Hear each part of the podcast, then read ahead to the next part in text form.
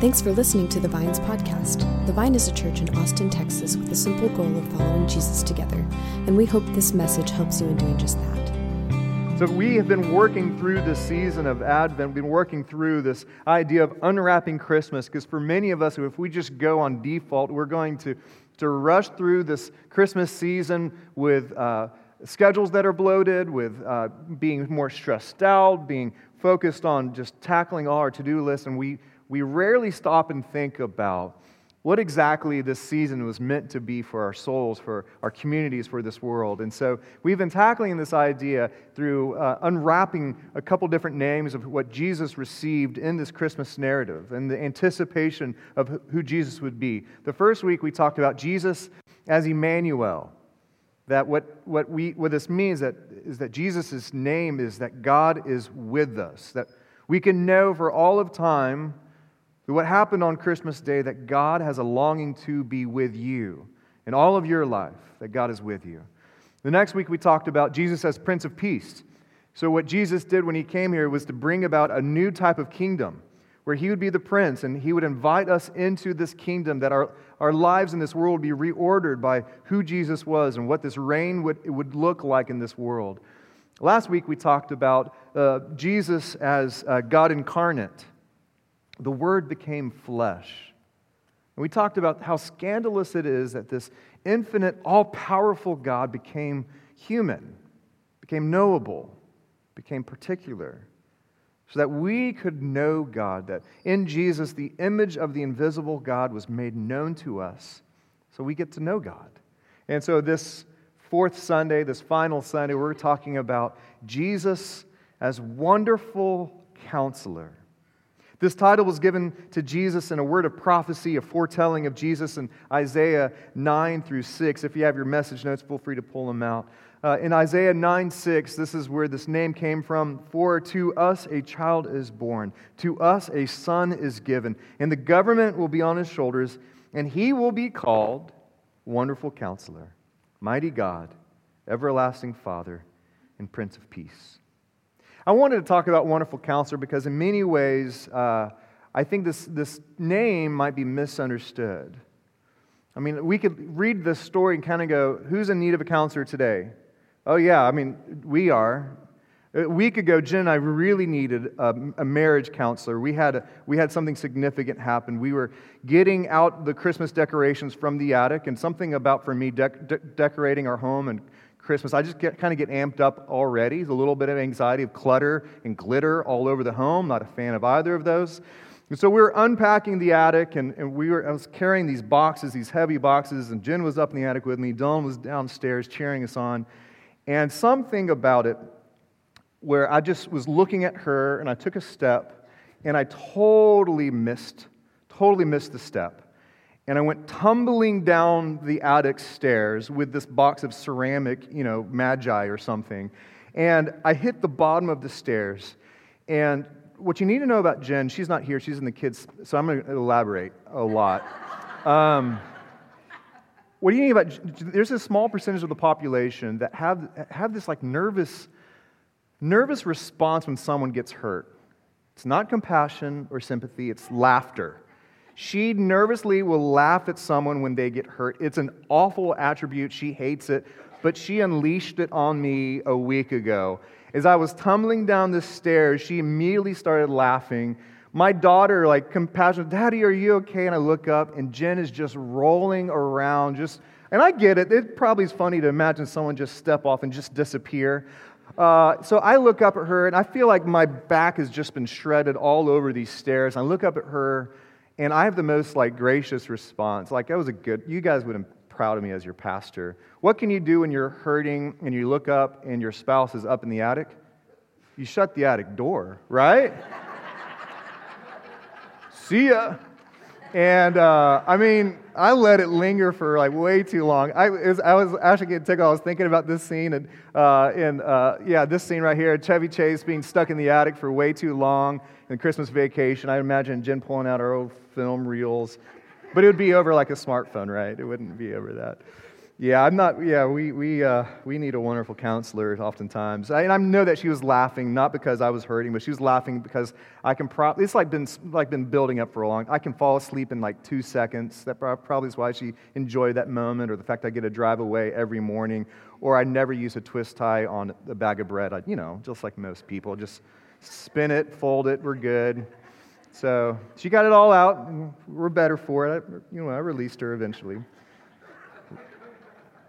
Uh, so we many times we can think about this idea of a wonder counselor, but what I found out as I studied more of this name of what does it mean it's a wonderful counselor, is it's not like what, what we would think of as a wonderful counselor, like a therapist with like five star rating on Yelp. Like this idea of a wonderful counselor is pointing us to something more. And I really want us to think about that this is what Jesus came to be and to do for us, is to be a wonderful counselor. First off, the word wonderful. The word wonderful is this Hebrew word pela, and it means powerful. It means beyond understanding. It means miraculous. And this makes sense, this idea of wonderful. It's something that causes you to be full of wonder and awe, to be awestruck and to be, to be surprised by its power. And so that's what this, this word's pointing to. This word Pela, this word wonderful, is found in this really interesting story about this man and woman, old in age, Abraham and Sarah. They were told that they were going, uh, they're visited by angels, and, and they were told they were going to have a child in, in, in really old age. Similar to the Christmas story, angels coming to unlikely people and saying that you're going to be with child. This is, this is how they responded in Genesis 18 and starting in verse 10, then one of the angels said to them, I will surely return to you about this time next year, and Sarah, your wife, will have a son. Now, Sarah was listening at the entrance of the tent like a creep, uh, and she was, which was behind him. Abraham and Sarah, they were already very old, and Sarah was past the age of childbearing. So Sarah laughed to herself as she thought, After I am worn out and my Lord is old, will I now have this pleasure? Then the Lord said to Abraham, Why did Sarah laugh and say, Will I really have a child now that I'm old? Is anything too hard for the Lord? I will return to you at the appointed time next year, and Sarah will have a son. Sarah was afraid, so she lied and said, I did not laugh. But he said, Yes, you did laugh. They sound like they need a counselor. so, where in this story is this word Pela? Wonderful. It's actually in verse 14. Is anything too hard for the Lord? It's this word right here, too hard. Is anything too wonderful for the Lord? Is there, is there anything that's too big for God? It's like, you know, God was saying, this is what's going to happen. And it's like, uh, I don't, I, it's just too hard to believe. God, you promised me years ago that we would have a son, and here we are. I gave up hope. It's been too long. Now, I'm, I'm done with that idea. I'm done with that dream that you gave me. And then God comes and says, Is this too big for me? Is that how you see this? Is this too wonderful for me? And there might be something in our life that maybe God would say the same thing for us, something we've been holding on to. And God might say, Do you really believe that's too big for me? That that's too much of a challenge? That I'm not mighty enough for that? Is there anything too hard for me? So, what this idea that Isaiah was trying to say about who Jesus would be is that Jesus would be a wonderful counselor, would be a miracle working, powerful, mighty God who's come to this world. So, seven, 700 years before Jesus, that Isaiah was making this prophecy of who Jesus would be, and that all of Jesus' life, he would be answering the question is that too big for God? Over and over again, Jesus would be answering, It's not too wonderful for God. That's how Jesus lived out his life. So, this wonderful and the wonderful counseling does not mean delightful, but it means miraculous, powerful. The fact that God can do for you what no one else can. This reminds me of, of a song that I sang in the small Baptist church and, and just north of Dallas, where I grew up. There's power power, wonder working power. That's who Jesus was. That's who Jesus would be. He'd be a powerful Savior. Now, this is a great challenge for us because many of us are holding things to God right now and asking for God to move in power. And we're not getting the answer we want. And maybe we won't get the answer we want. That's why I'm grateful that it's a wonderful counselor. And the tension that we have, not only God is God a miracle working God, but he's a wonderful counselor. What does that word counselor mean? The idea of counselor is slightly different than what we experience today.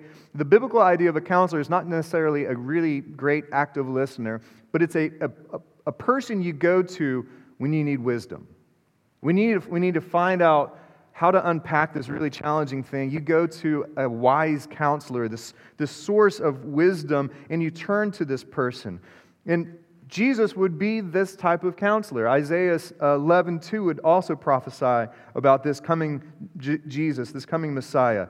This is what Isaiah 11, 2 says. The Spirit of the Lord will rest on him, the Spirit of wisdom and understanding, the Spirit of counsel and of might, the Spirit of the knowledge and the fear of the Lord this is foretelling a counselor who would be the ultimate source of wisdom in our life, that Jesus would be a good counselor.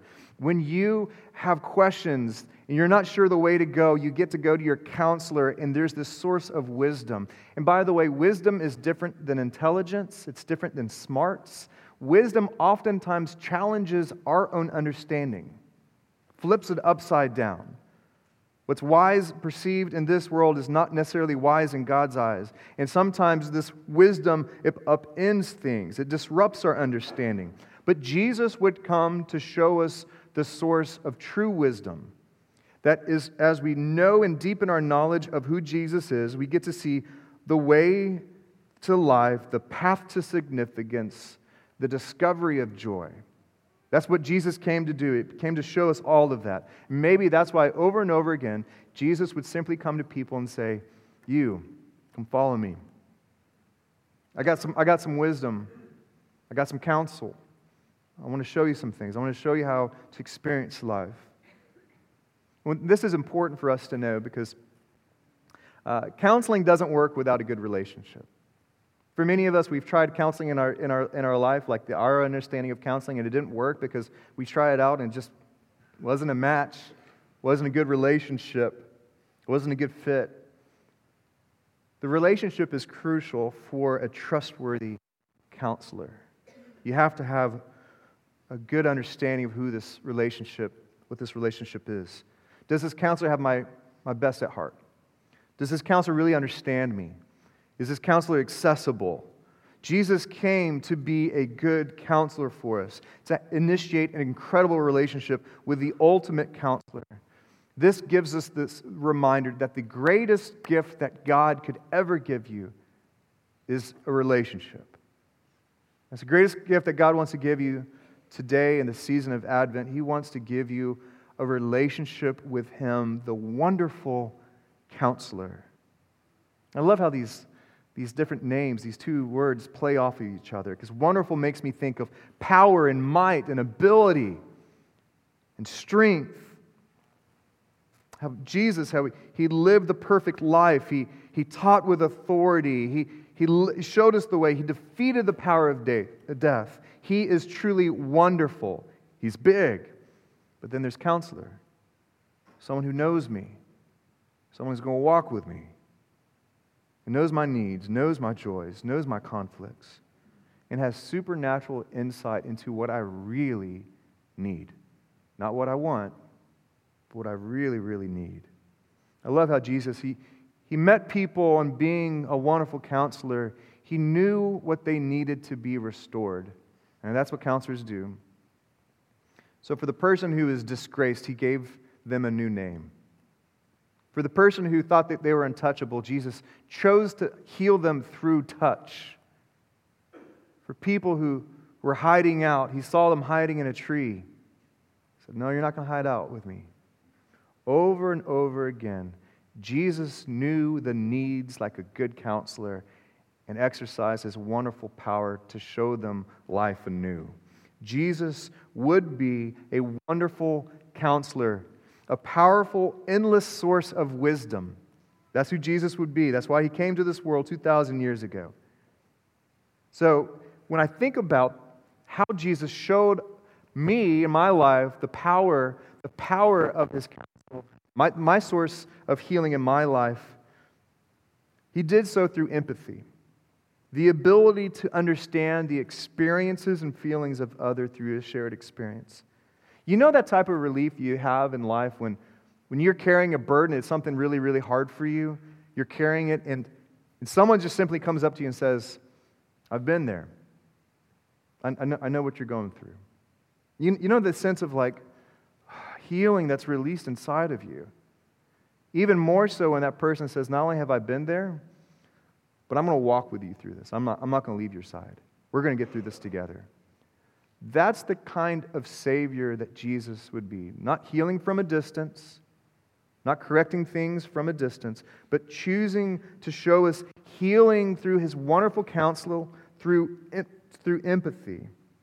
After the time of Jesus, a letter was sent to a, a church in Jerusalem. Uh, this is why we have this, uh, this letter that we call Hebrews in our Bible, in our New Testament. And in that, they started talking about Jesus as the great high priest, which me, makes me think of the wonderful aspect of Jesus' identity the bigness, the almost removed part of a great high priest. But notice it talks about when we realize we have a great high priest who can empathize. Look at this Hebrews 4:15.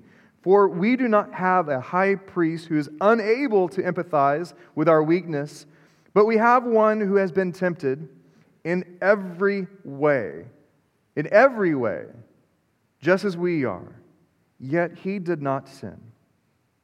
Outside of committing sin, Jesus experienced the fullness of the human condition. That's the kind of counselor he is. He, did, he went through everything. As a baby, he was, became a refugee. As a young man, he was misunderstood. In the desert, he was hungry. During his ministry, his family turned on him, calling him crazy. For money, he was be- betrayed. In the garden, he was let down by his sleepy friends. Crowds turned on him, Pharisees mocked him, and he was tempted in every way. Even on the cross, he was, he was assaulted, he was stripped naked the eternal, wonderful God of the universe can empathize with your life, whatever you're going through. Your counselor knows what it's like to even have weakness, to suffer alongside of us, so that we would know that our counselor is not going to let us suffer alone. He is a wonderful counselor. Now, notice what happens when we really believe that, when we really believe that our counselor can empathize. Notice the effect of this.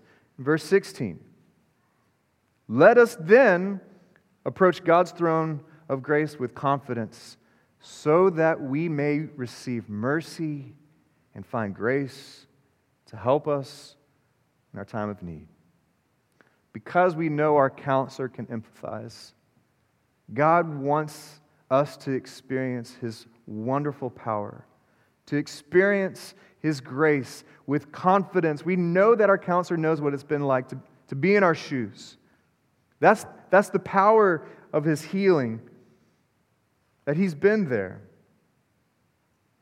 If the greatest gift that God wants to give you, even in this Advent series, in the season, is a relationship with you. I'm, i might be in your seat going, This is great, but how do I experience, how do I walk into this relationship? How do I really experience this type of relationship with this wonderful counselor? I just want to give you some, some steps for us to, to grow in. First off, do you need a counselor? Do you, do you believe that you really need a wonderful counselor? This, the first step is to acknowledge that you are in need of some wonderful counsel in your life. Do you need to be made whole this season? As you end up this year, you, do you have a longing to be, be healed, to be made whole? Unfortunately, many of us, we don't turn to counseling or to God until we are in a place of deep need. But even then, God's there. Even then, we can turn and experience the grace of God. The kindness of God is there's always an invitation to turn to Him with our needs. Even when, we, even when we fail to acknowledge it over and over again, God is not tired of you. He will not cut you off. He will not give up on you. So, are we actually in a place where we need a counselor? Uh, Jesus would, would often befriend the, the, the worst of the worst in his community. And one time he befriended a man named Matthew, who was a tax collector. He was a self oriented, exploiting person who, who, uh, was a, who just took from his community for his own need. And Jesus chose him to become friends. In Matthew 9, verse 12, uh, people were asking, Why is Jesus hanging out with Matthew? Why is Jesus at Matthew's home? This is how Jesus responded. Upon hearing this, Jesus said, It's not the healthy who need a doctor, but the sick. It's not the healthy who need a counselor, but it's those who are in need. They're the ones that need a counselor. But go and learn what this means. I desire mercy and not sacrifice. For I have not come to call the righteous, but sinners. That's surprising. We would expect God to call the righteous. We would expect God to, to run to the holy. But what Jesus is saying is actually those people who are in need, those are the people who get to experience the delight of the wonderful counselor. What degree today do you need the miracle working presence, the endless source of wisdom from God? For those who are willing to say that I'm actually sick, I'm actually, there's brokenness in me and I, I, I need some healing. That's your first step to experience this beautiful relationship that God wants to have with you. God wants to give you wisdom. He wants to give you understanding. He wants to give you healing. Are you turning to Him? Uh, James 1 5 says this. I love this that God loves to give us wisdom. James 1 5 says, If any of you lacks wisdom, you should ask God, who gives generously to all without finding fault, and it will be given to you. God loves it when we, as, as His children, say, I need some wisdom, God. I need, I need some wonderful counselor. He's going to give it to you. Do you need that in your life? Secondly, do you give God your attention? Do you give God your attention? So, one is to acknowledge that you need it, but do you actually give God your attention? It's not, it's not enough to know that you need a wonderful counselor. Are you building habits into your life? Are you building habits into your life where you're making space for your wonderful counselor? Another way to say it is Are you keeping regular appointments with your wonderful counselor? Is it on your schedule? Do you make it a priority? Is it on your calendar? You might ask, well, where is his counsel? Where's his office? I don't, I don't, is Jesus, does Jesus have a, an office I can go to here in Austin?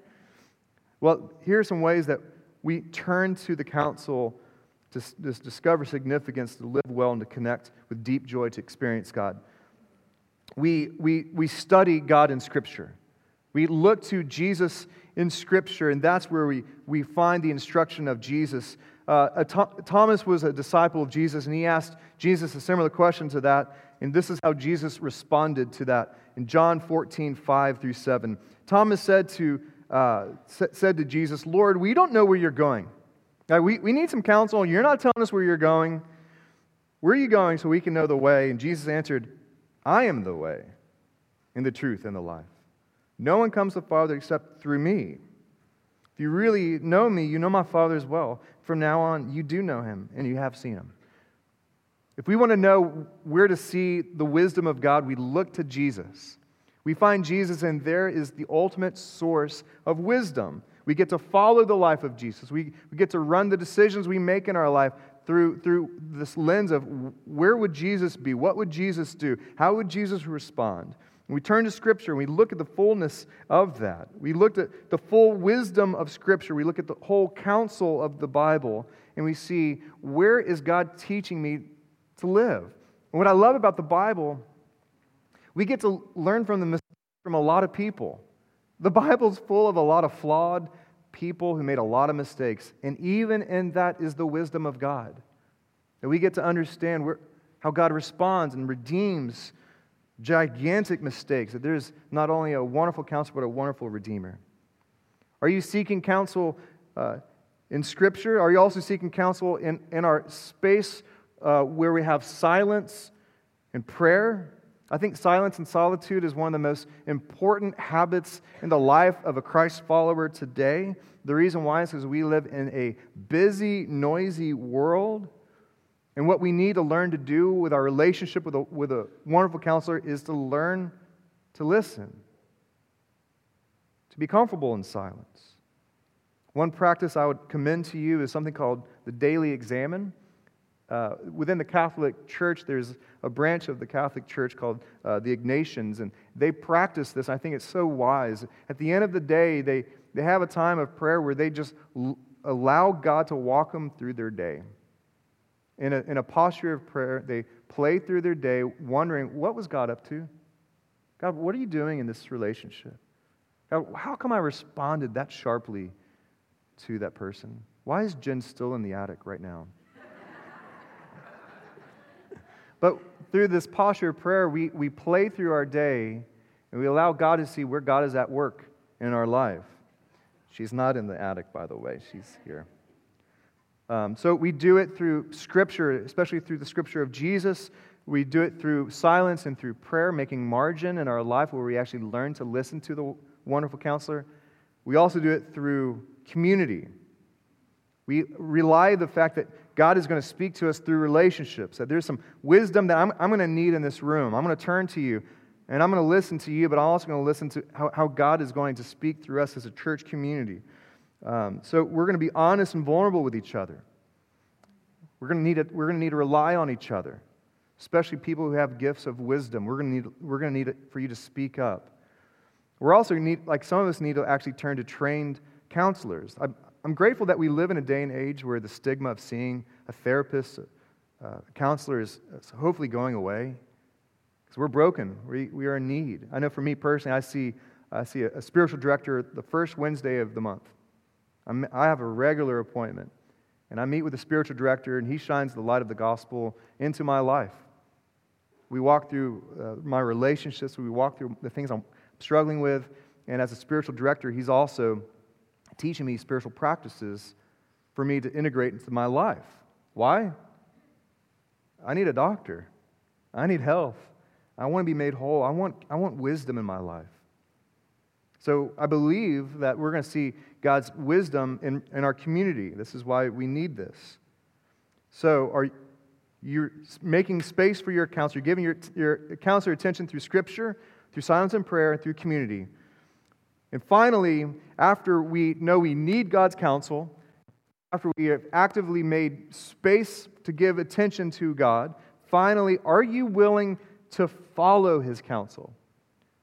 The last thing we need to do after we've been vulnerable and been honest, given our God our attention, and our, is what we need to do is actually give God our obedience.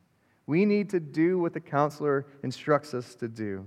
For many of us, what's impeding our growth and maturity is an unwillingness to change, is an unwillingness for, for God to mess with my life, to mess with my habits, to mess with my relationships. I don't want to change. I'm stubborn. But what I realize is if God truly is loving, if God really is a wonderful counselor, what, what this really comes down to is a lack of belief that I have that God wants the best for me. For me to be open handed with, with, my counselor and say, All right, God, here it is. Here's everything that's holding me back. I'm going to start following your instruction. And if we're going to live with, with the wonderful counselor, we need to learn, follow his wisdom. Follow his wisdom for our salvation, for our family, for our finances, for our future, for our other relationships. We need to follow His wisdom in all of our life to experience that wonder working power. James 1 23 and 24 says this Anyone who listens to the word but does not do what it says is like someone who looks at his face in a mirror and after looking at himself goes away and immediately forgets what he looks like.